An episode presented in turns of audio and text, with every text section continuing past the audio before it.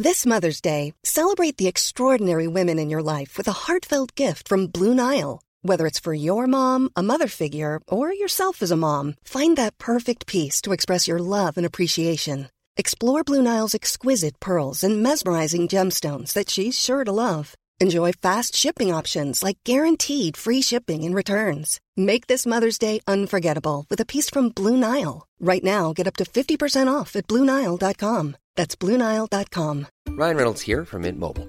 With the price of just about everything going up during inflation, we thought we'd bring our prices down. So to help us, we brought in a reverse auctioneer, which is apparently a thing. Mint Mobile unlimited premium wireless. Ready to get 30, 30, bit to get 30, bit to get 20, 20, 20, bit to get 20, 20, bit to get 15, 15, 15, 15 just 15 bucks a month. So, Give it a try at mintmobile.com slash switch. $45 upfront for three months plus taxes and fees. Promo for new customers for limited time. Unlimited more than 40 gigabytes per month. Slows. Full terms at mintmobile.com.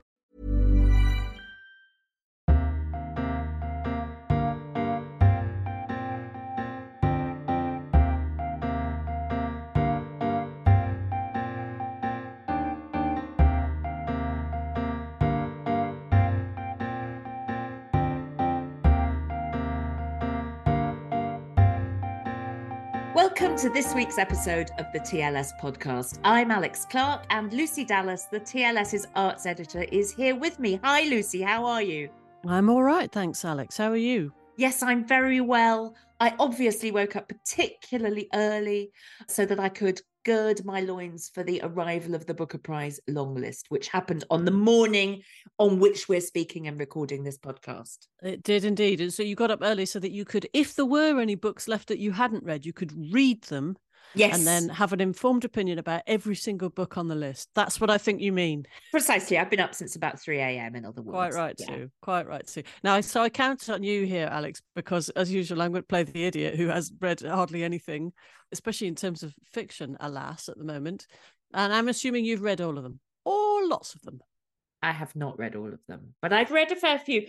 I have to say, this is going to sound very parochial, but the ones that I've really read are the Irish books. And that just, I think, by happenstance. But also, there's lots of Irish books. Third the of the long list. So we have Sebastian Brilliant. Barry, Elaine Feeney, Paul Murray, and I happen to have read all of those books. We were talking about Paul Murray's book, The Bee Sting, on the podcast with Nicholas Clee a little bit earlier in the year. And it's a book I really, really enjoyed. A huge book, a family saga.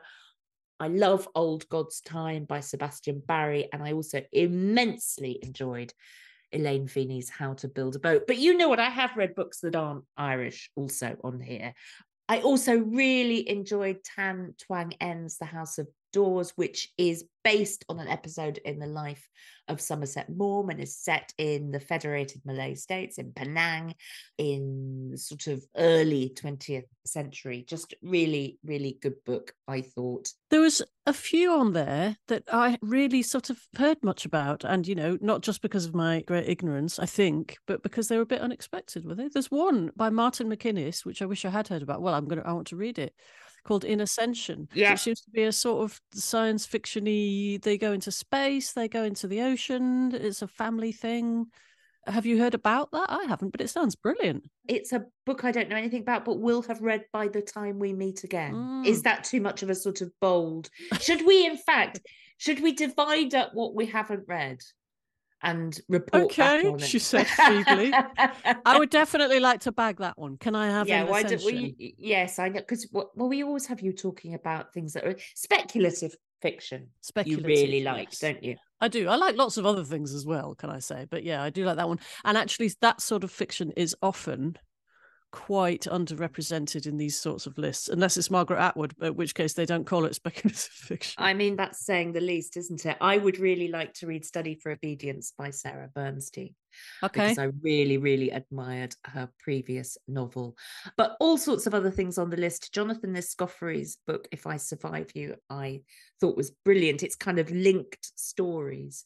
Really, really interesting. Ayobami Adebayo's A Spell of Good Things. That's I'm wondering if with Sebastian Barry and Paul Murray and I guess Tan Twan Eng, they're the most well-known names on a Mm. list that doesn't have you know, with a couple of notable exceptions, household names on it. No, does it? doesn't. That's what I Mm. was ineptly trying to get at, which is refreshing because then you have to go, okay, who's that? What's Boy, is it. And also a real, a real win for independent presses here. Prophet Song by Paul Lynch, published by Oneworld Pearl by Siân Hughes, published by the Indigo Press. Yeah. Canongate have got two in there. Yeah, really very, very interesting. We are going to do a full report once we, between us, have read the entire list. Uh, hold your breath, listeners. or no, maybe don't hold your breath, in fact, listeners. we'll do our best. Well, Lucy, to be fair, you have an actual day job, you know, editing the paper. So I think that will quite rightly, I'm prepared to shoulder more of the burden of that. The pleasure of that. Anyway, Yes. as we were sort of pointing out, it's summer and we have the second of our roundups. And this week, we've dipped back into the archive and found two wonderful celebrations of what we might call extreme enthusiasts. First, Richard Smyth, author of The Jay, The Beech, and The Limpet Shell, joined us in January to talk about the naturalist Ronald Blythe, who had recently died at the age of 100. And the next month, we talked to Lucasta Miller about her custodianship of a very special collection of commonplace books that had belonged to her late friend, the scholar William St. Clair. it's a field that, like most fields of nonfiction in particular, it's shot through with all these subgenres and major and minor categories. And yeah, well, when the nature writing sort of boom started, which is now what 20 years ago, I suppose, it quickly made this whole genre of country writing feel slightly obsolete. And I have always slightly considered country writing as something you find in secondhand bookshops, these slightly obscure, fustied Mm. volumes, um, you know, from the backwaters of the countryside. Very local kind of thing. Yeah. Exactly, yeah, and, and can seem very provincial. And people aren't, the writers as a rule, aren't working themselves up into euphorias and high minded um, lectures on the power of nature. They're just describing the countryside largely. And so when the new nature writing, so called, emerged, that it made it all seem a little provincial and, and slow, which is the last thing it is when it's done well.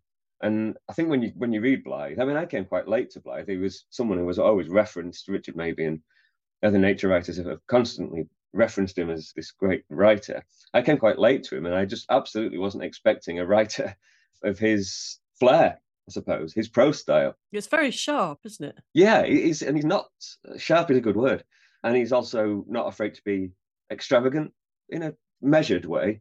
But there's real prose uh, flair there in a way that um, you just don't expect from country writing of this kind. We shouldn't obviously stereotype or or have expectations of a genre like that, but unfortunately we do. And of that genre of, as you say, country writing, he was in many ways the last man standing who was sort of known and very well respected. And that made him even more special. To quote your words back to you again, what you say is we read Blythe for Blythe. You're reading it for the writing. Yeah, absolutely. Uh, Which again is places him in a minority among writers of this kind. But it's also interesting because there's a contrast, as Mabey points out in, in his introduction to this book, there's very little expressly said of Blythe's inner life or even of his personal life beyond the day-to-day sort of goings on of, of church and community. A quote that was cut from my review for reasons of pretentiousness. Flaubert said that the, the writer should be in his work as God is in creation Mm. which I think is very apposite for Blythe, and not only because of his religious beliefs, in that he can't help being in there. I mean, you read him and he doesn't tell you how he's feeling particularly, certainly not in any sort of confessional way that we've come to expect from uh, modern nonfiction. Richard, we do have the podcast specifically so that contributors can reinstate their cut. cut That's good to lines. know.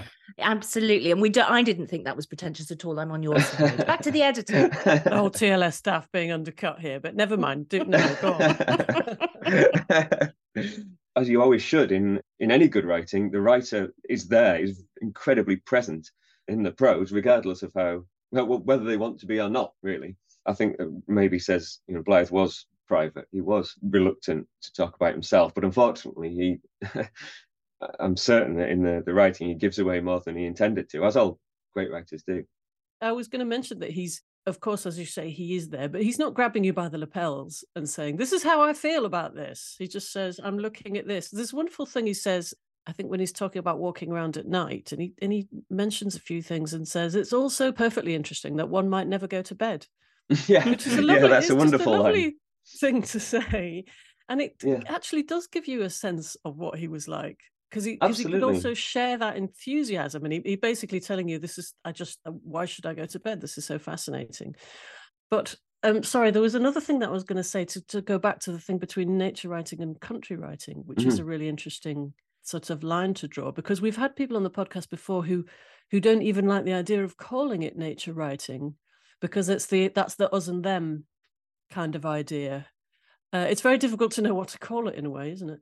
Yeah, I mean it's it's difficult. You can work yourself in knots a little bit, and I think you've got to remember these are essentially publishers' genres, and that's fine. You know, in day-to-day usage, you go into a bookshop, you know, you want to know where to look. the books are in a certain order for a reason. So I I think people can be a little bit precious about it. Speaking as a nature writer myself, okay. oh no, I'm not a countryside writer, I'm a suburbs writer, if anything. There's a lot made of the fact that he grew up nearby, isn't there? And he Mm. stayed within a relatively small orbit, isn't there? But the trick, I guess, to it is to not make his observation sound parochial. I mean, parochial in the pejorative sense, because actually he was a Mm. he was very involved in his parish. He didn't do that, did he? He managed to to make again. It's about that attention making the particular sort of universal. I guess. Does that is that what he was doing? I think so, but again, there's another paradox within Blythe, and that's that for all that he was, in as much as one can be, a, a native of where he was from, and he was of the, his family were from the background of Essex, Suffolk area, but it would be a mistake to think of him as some sort of hived off, cloistered uh, country character. I mean, he was a literary figure above all, Mm. and I think that's how you have to read him. And he he wrote beautifully about an essay he- wrote called The Dangerous Idyll, in which he writes about John Clare, particularly a really important writer for Blythe, but also about a lot of other writers and artists and the relationship they had between the region, the countryside districts in which they worked, and their work and their their artistic and creative instincts. And John Clare had, had terrible trouble as a poet finding the courage to express himself, finding the opportunities to express himself within a very restrictive countryside farming community. And Blythe writes about that wonderfully because he he did, you know, he writes about the land, but he left the land, in, you know, in a practical sense. He never worked it, as he as he quite you know freely said. Um, he lived a, a literary life. He moved in bohemian artistic circles, and yet he got off the land as as land, as soil, as, as muck, uh, as soon as he was able.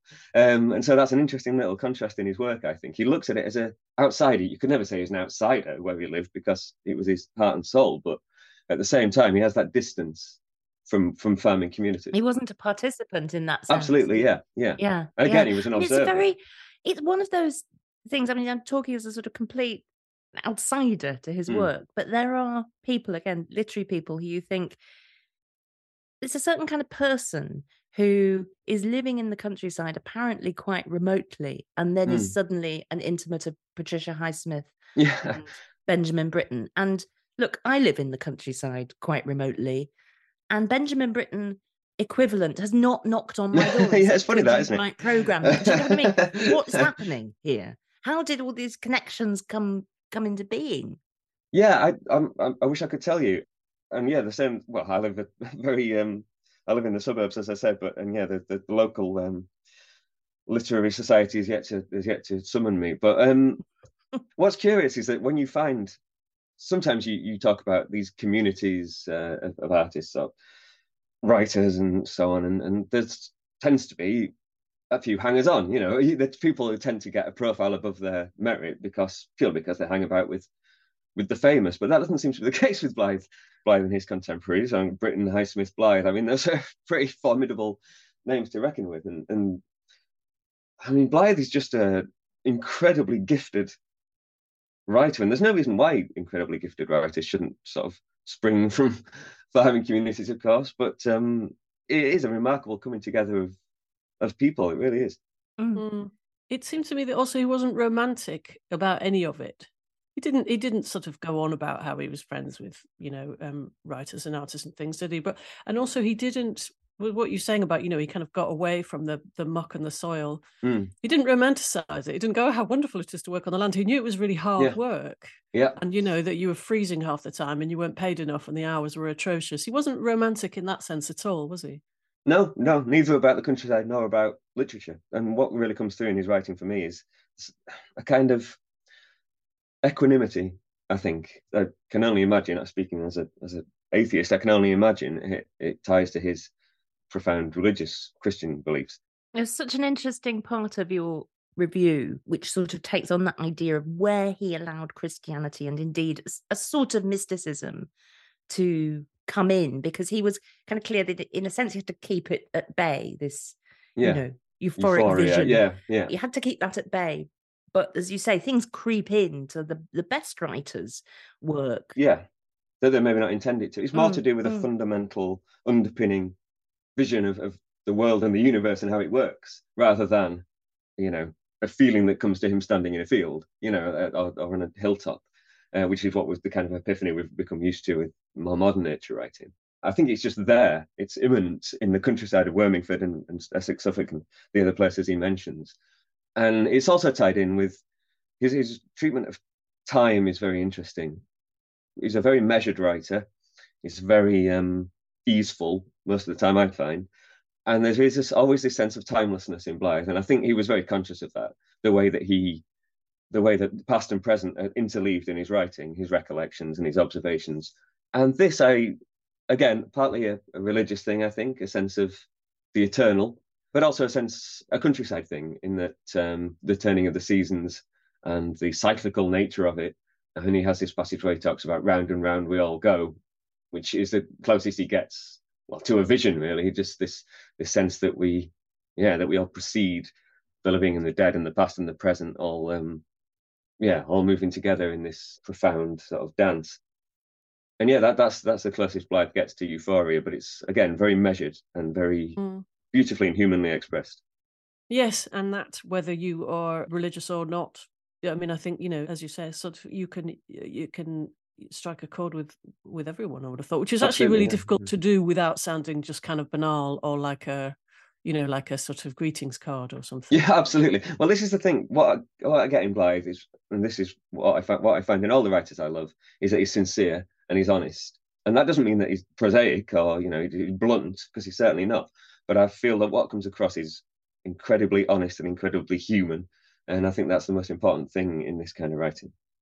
There is mm. a, a tiny bit, and you know, one has always got to sort of face these things squarely. But I did. There was a, a note of caution, I thought, in your review. Hmm. You do use the word at, at one point complacency, for Yeah. example.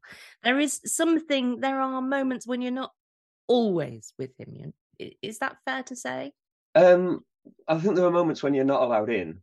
I think Mm. that's um, that does strike me, and particularly that makes him stand out yeah, there are moments when that the equanimity feels misplaced for me. I mean, there, there's a there's quite heartrending bit where he talks about foot and mouth when the terrible foot and mouth outbreak happened, and the, the, the sadness is there, the melancholy is there, but it's it's again tied in with a with a with a sense of timelessness and a sense of you know all manner of things shall be well. Do you mean that it's not it's not it's not political in that in the broadest sense? That's what I mean. Yeah, no, I'd certainly say that's true.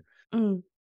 It, it's again it's it's insular but in the best way. It's it's um it's calm and it's possessed. And sometimes it maybe just feels a little too self-possessed. And if you have the feeling that well perhaps all manner of things will not be well as i do then yeah you can sort of uh, come to find yourself at odds with blythe i think. But actually that's presumably was, was part of his deep christianity as well. I would assume so. Yeah, yeah, like I say, it's difficult to speak to that as a as an atheist, but it does seem to be that's where it comes from. For an atheist, I think any religion is a form of complacency. And so, yeah, that's, that's... a different podcast, Richard. or perhaps consolation, and you know, perhaps you're sort of consoled from things that, as you say, you're, you're not sure if they are going to be. Yeah, absolutely. Be, all, yeah. all, is going to be well in yeah. the end.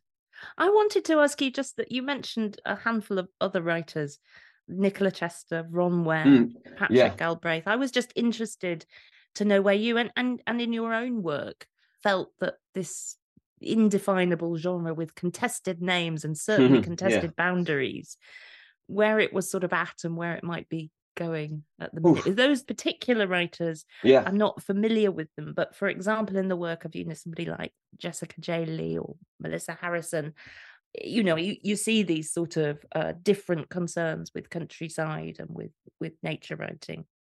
Yeah, well, the two writers you mentioned there again come from a again there's so many splinter sort of splintering genres here. The, the, the, three writers I mentioned in my piece I mentioned because I guess following on from what maybe began in the in the sort of later part of the new new nature writing boom, you had people like um, uh, John Lewis-Stempel, James Rebanks, who are farmers, uh, farming farming backgrounds. That's moved on to people like uh, Bron Ware, Nicola Chester, Patrick Galbraith, who again are people who know the countryside.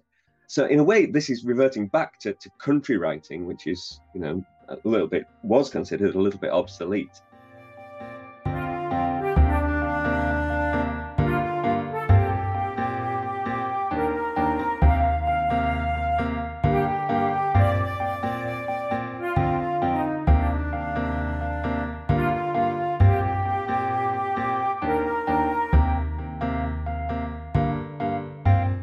To come on the show, Lucasta Miller on the art of the commonplace book. And if you've enjoyed the podcast this week, let me remind you that you can subscribe to the podcast for free wherever you normally get your podcasts, and you'll never miss an episode.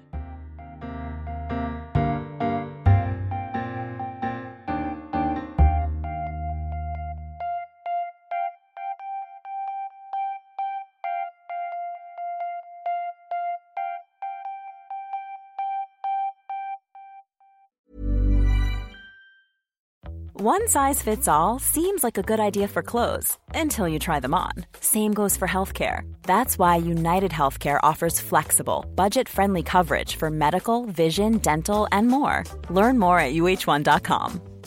Ready to pop the question? The jewelers at Bluenile.com have got sparkle down to a science with beautiful lab grown diamonds worthy of your most brilliant moments. Their lab grown diamonds are independently graded and guaranteed identical to natural diamonds, and they're ready to ship to your door. Go to Bluenile.com and use promo code LISTEN to get $50 off your purchase of $500 or more. That's code LISTEN at Bluenile.com for $50 off. Bluenile.com code LISTEN. There's never been a faster or easier way to start your weight loss journey than with PlushCare. PlushCare accepts most insurance plans and gives you online access to board-certified physicians who can prescribe FDA-approved weight loss medications like Wegovy and Zepbound for those who qualify.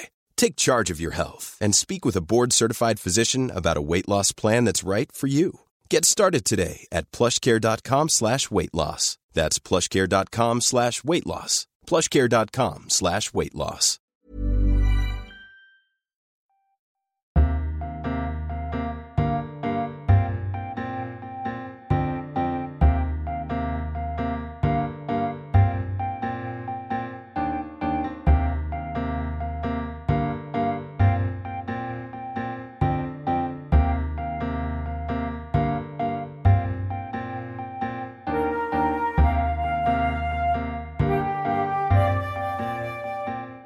Welcome back. You're listening to the TLS podcast Summer Roundup.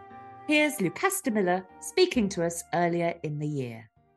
The collections that people make for their own pleasure always yield fascinating insights, not only to their personalities, but to the enthusiasms and obsessions of the time. In the first half of the 19th century, many women of the middle classes developed the pastime of copying their favourite poetry into books and albums that they annotated and illustrated, and sometimes even padlocked. The scholar William St. Clair, whose book on the Acropolis is reviewed in our lead piece this week, collected around a hundred such albums and passed them to Lucasta Miller, in whose care they were until recently, when they went to the special collections of University College London. Lucasta joins us now to tell us a little bit more about them. Lucasta, thank you so much for joining us. Well, thank you for having me. So, to begin with, can you tell us how these extraordinary artifacts came to be not only in your possession, but in fact in your sitting room? Well, I mean, William was a sort of, you know, incorrigible collector of books, and he basically didn't have enough room for all of these in his flat. And so, I don't know, about sort of 10 or 12 years ago, he asked me whether I'd have space for them and whether I'd look after them. And one of the reasons why he asked me is that he knew that I was working on the poet Letitia Landon, who was extremely well known in this sort of strange period of the 1820s and 30s, the period in which most of these albums were made.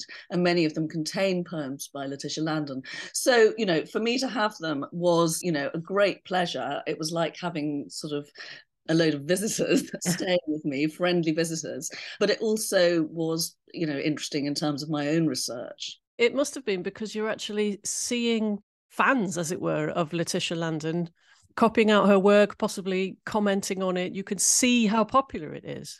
That's right. Um, and I was quite surprised by some of the poems that I found in the albums. I mean, there's one by a young lady, I mean, the album owned by a young lady, and she copies out a very, very early poem by Letitia Landon called When Should Lovers Breathe Their Vows, which was published before anybody knew who she was. It was published under these mysterious initials LEL in an ephemeral poetry column in the Literary Gazette. And at this very early stage of Letitia Landon's career, she was constructing herself in a rather sort of racy, erotic, and very romantic way. And it's actually quite a surprise to find this highly respectable, apparently young lady copying out this poem. Another poem that I found intriguing was one of the very, very few albums kept by men, copies out a poem by Letitia Landon called Love's Last Lesson, which is written in this incredibly sort of bitter female voice. It's about a breakup in the voice of a woman who's been dumped by her lover. And I found it quite intriguing, um, given the rage against the man expressed in the poem, that a man had chosen to copy this out. Maybe he had been that kind of lover and he was sort of self-reproving or something. That doesn't sound very likely actually. That's not the way, way that people behave who knows? And i think that these books they bring up all sorts of mysterious questions and about you know why did people choose these poems? What did these poems mean to them? I mean sometimes you get you know clearly the album is being used um, possibly as a sort of forum for flirtation. You know there's one in which somebody writes um, makes up a little poem about wouldst thou on me bestow thy love true heartsease to me send. To thee i swear i'll ever prove thy lover brother friend. So you've obviously got this you know young man writing this in a young lady's album so they're kind of covert means of communication yes because they're very public and yes possibly they're also a bit covert they are as you know we said this kind of fascinating snapshot into who was really sort of hot at the time. And it's often very different. As we know, posterity sees things completely differently. And as you mentioned, Letitia Landon, this great hit of the moment, but also Byron, I think, comes up a lot. Yeah, there's a lot of Byron. And these albums, I mean, I think the earliest is about 1819 and the latest about 1853. And you can see that Byromania sort of goes on and on and on, certainly among these young women. And we've got to think, for example, about the young Bronte sisters, um, who were also completely sort of smitten by Byron. You do see quite a sort of complicated attitude sometimes. I mean, it's as if, I mean, one poem by Byron that they're very aware of is Fare Thee Well, the poem that he wrote supposedly um, after he'd split up from his wife. And, you know, there are lots of replies to this poem as if the readers themselves feel like they are the spurned wife. You said, I think, at one point that one of the um, young women has written Lord Byron in capitals backwards at the top. It just reminds me, you know, I hope I'm not alone in this, but it's what like what you used to write in your jotter, you know, when you were in a boring lesson? Do you do doodles exactly. and the name of the boy that you fancy at the point? oh, girl? well, exactly. And, you know, it's such a pity I haven't got them all here because I would have looked through them again. But I do remember there's one about, you know, a girl at Miss So and so's school and, you know, and her relationship with a boy at Mr. So and so's school. Yes, it really is teenage stuff that we can recognize today. And were they predominantly teenagers? The sort of profile of people who used to compile these books, we've sort of got that it's kind of a middle class thing. It's, as you said, very, very few men. But age wise, did it tend to be younger women? Yes, definitely. I think they're all started by younger women, and some of them are inscribed as gifts from, say, the girl's mother, saying, you know, I hope you will put this book to profit or something. oh, dear.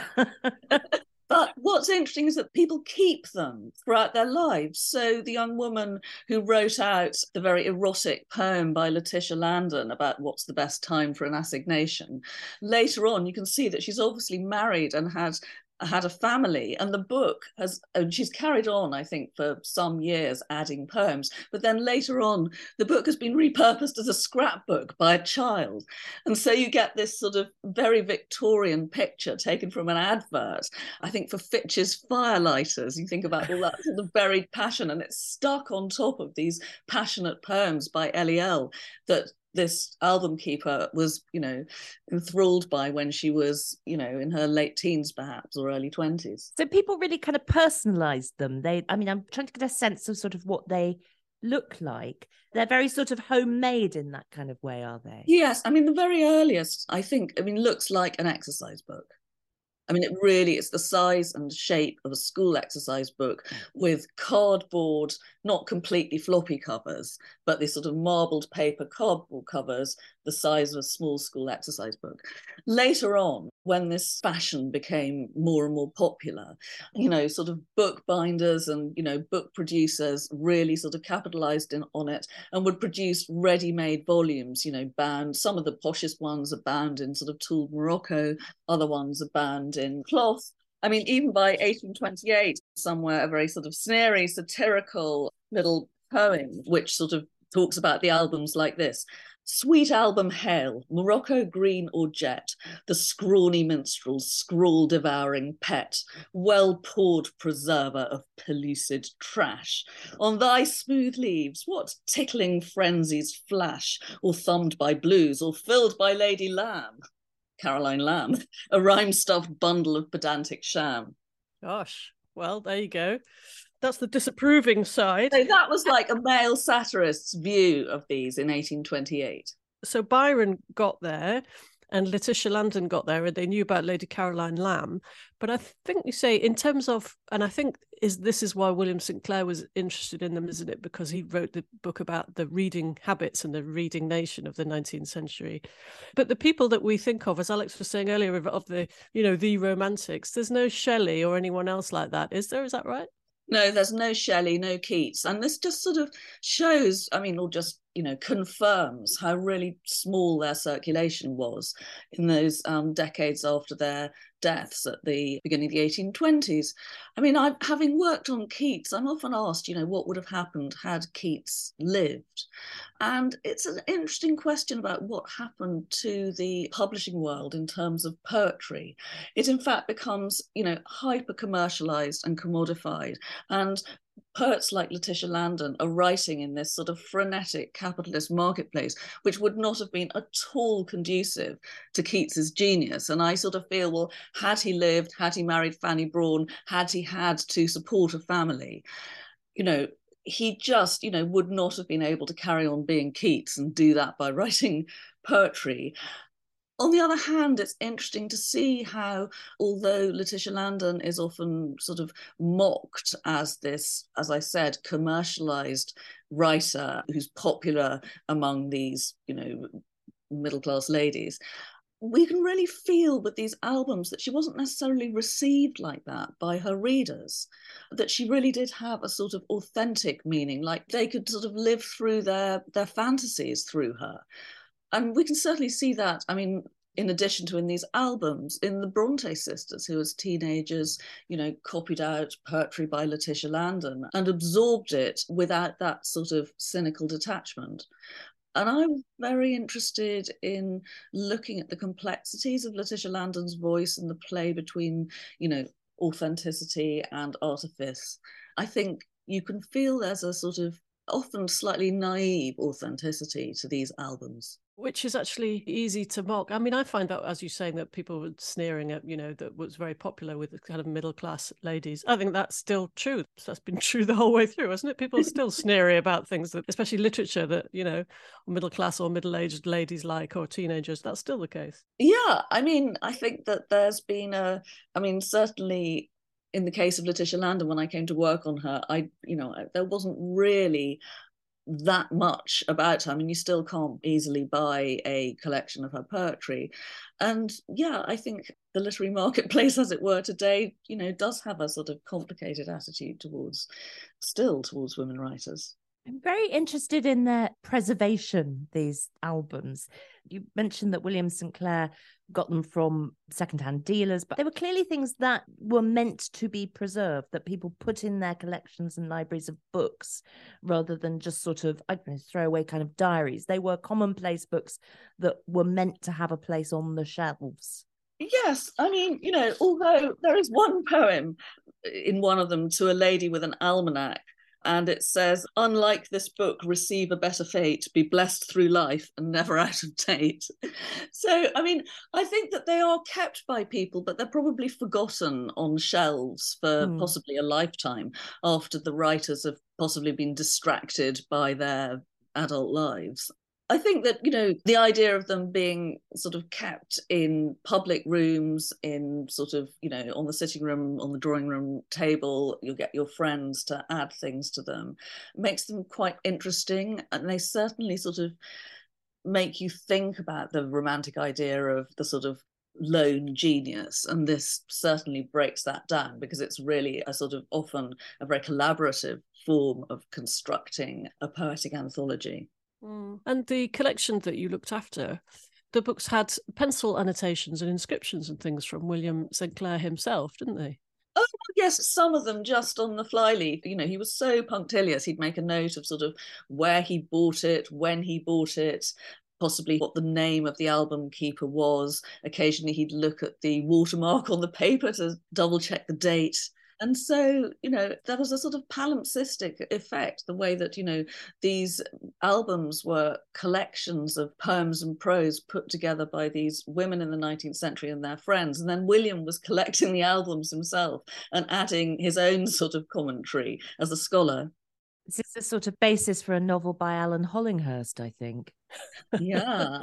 But Good idea. It just reads like that kind of the layers and layers of collection and attachment by people through this just sounds so fascinating. I wondered, Lucasta, how you felt when you said goodbye to them and what kind of companionship they'd given you in the corner of your sitting room. Well, they had. I felt incredibly fond of them. Mm. I think there was something about the fact that the authors are so anonymous that was somehow particularly poignant and moving about seeing these forgotten women's handwriting.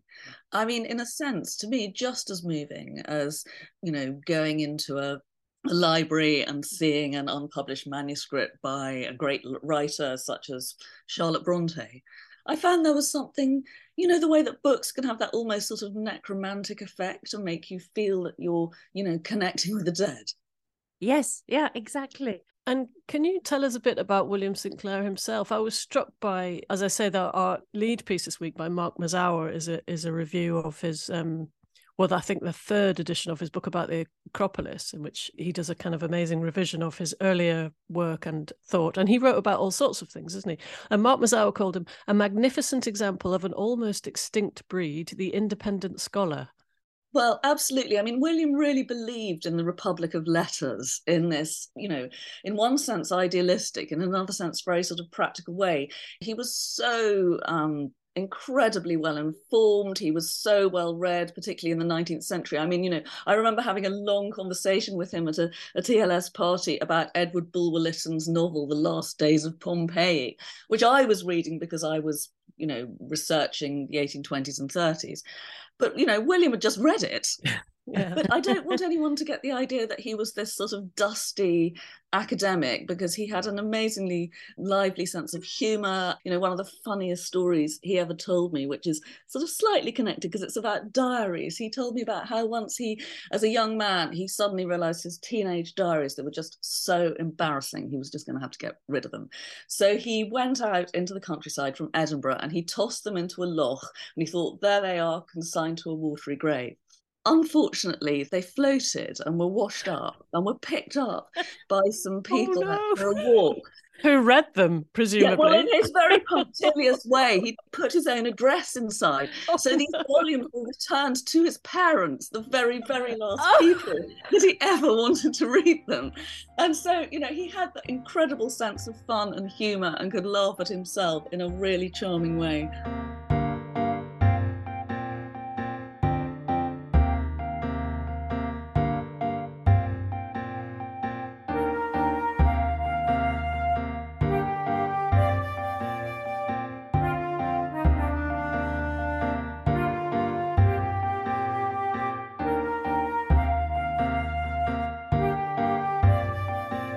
That's all we have time for this week. Our thanks go to Richard Smyth and Lucasta Miller.